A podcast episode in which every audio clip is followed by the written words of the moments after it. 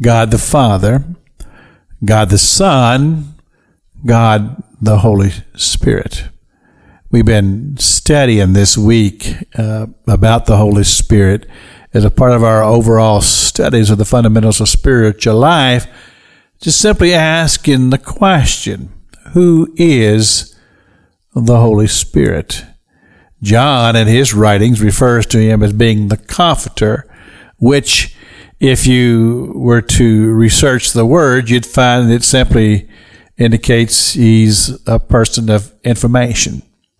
And in true, we find this also in the book of Romans. We read that scripture in the eighth chapter on Monday, how that uh, the apostle Paul talks about the work of the Holy Spirit, where he searches the hearts and then delivers that to the Father, and then the heart of the Father is revealed back to you. So the work of information, Holy Spirit revealing truth.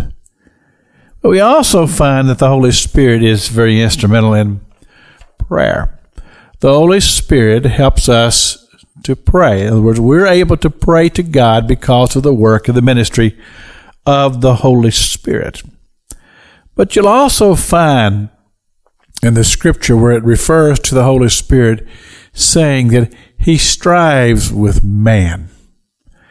And as I read that and interpret it, I, I take it to simply say this that if you have an individual and they're outside of faith, they have no regard for God, they have no relationship with God, but yet there's the wooing of the Holy Spirit and I have referred to uh, Abram, or actually going back to uh, his father Terah, uh, as he lived in Ur of Chaldees, a, a, a, place that did not know the true and the living God. They did not know the God of Abraham, Isaac, and Jacob.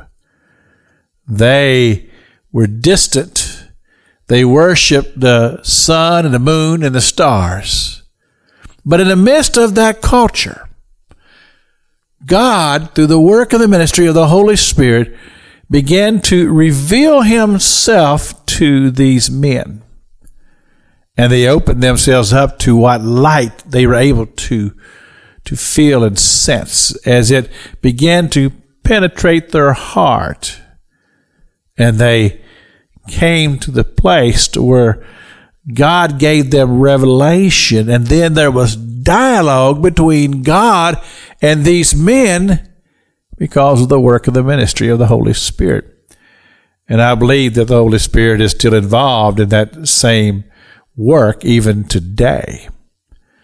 And so if a person comes to the light and they come to the place that uh, they truly become born again because they become spiritually aware that there's spiritual activity happening all around them that is the work of the Holy Spirit.